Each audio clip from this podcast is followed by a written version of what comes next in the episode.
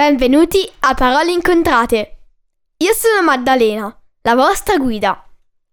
In questi podcast vi racconterò dei fatti interessanti, recensirò libri che vi consiglio oppure leggerò una storia per chi vuole imparare l'inglese.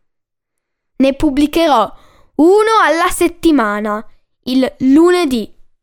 Quindi tenetevi pronti per fiondarvi ad ascoltarlo. Trovate tutti gli episodi del podcast su www.paroleincontrate.it su Apple Podcast, Google Podcasts, Spotify, Amazon Music o Stitcher. Potete seguire Parole Incontrate anche su Instagram e Facebook. Grazie e buon ascolto!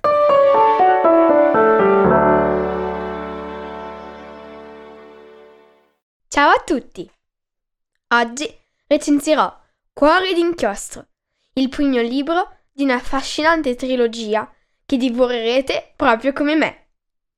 Cuore d'inchiostro parla di Mo e Maggie, padre e figlia, entrambi amanti di libri, che entrano involontariamente in una fantastica e misteriosa avventura piena di personaggi e colpi di scena. Dopo una serie di eventi in cui conosceranno Elinor, dita di polvere e Fenoglio, si ritroveranno a dover sconfiggere il terribile Capricorno e la sua banda di malviventi. Ma ovviamente non è finita qui.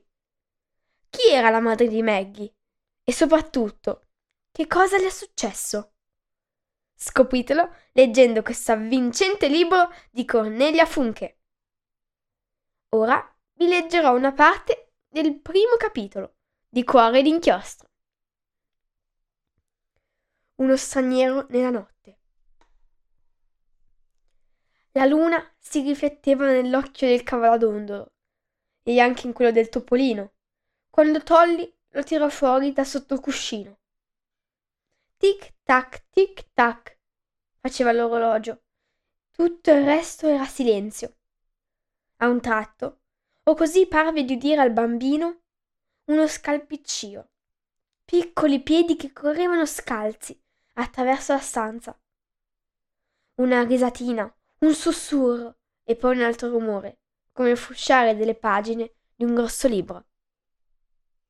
Lucy Maria Boston, The Children of Green Snow. Pioveva quella notte. Una pioggerella fine, un fitto mormorio. Tanti anni più tardi, a Maggie bastava chiudere gli occhi per sentirla ancora, con quel suo tamburellare sui vetri, come minuscole dita. Da qualche parte, nel buio, un cane abbaiava, e per quanto ci- si girasse nel letto, Maggie non riusciva a prendere sonno. Sotto il cuscino c'era il libro che aveva appena letto. Le premeva la copertina contro l'orecchio, quasi per attirarlo di nuovo fra le sue pagine. Certo che deve essere comodo dormire con quel coso duro sotto la testa, aveva scherzato Mo la prima volta che le aveva trovato un volume sotto il guanciale. Dai, ammettilo, di notte ti bisbiglia la sua storia. Oh, qualche volta. Ma funziona solo con i bambini, aveva risposto Maggie, e Mo le aveva pizzicato il naso. Mo. Maggie non ricordava di avere mai chiamato suo padre in altro modo.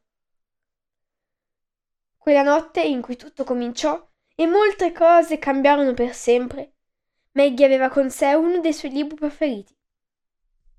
E siccome non riusciva ad addormentarsi, tanto valeva riprenderlo da sotto il guanciale. Si mise a sedere. Stropicciò gli occhi per scacciare quel torpore che viene quando si sta distesi nel buio e lo aprì. Le pagine frusciarono cariche di promesse.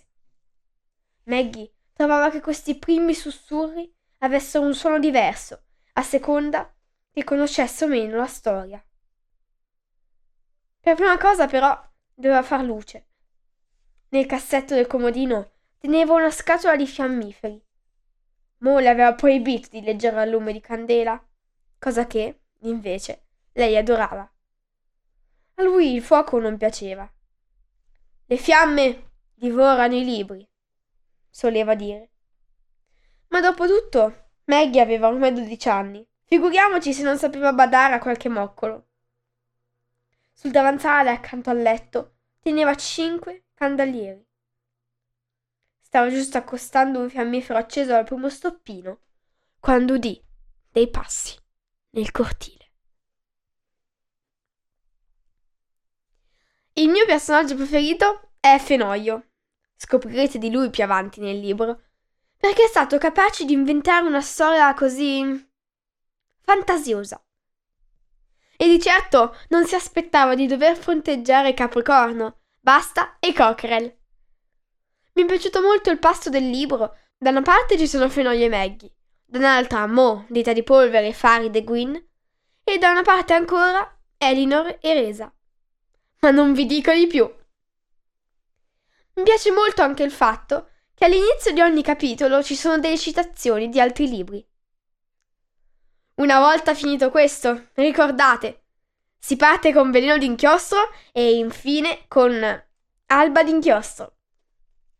Ringrazio Emma che mi ha donato questo libro in occasione del mio compleanno.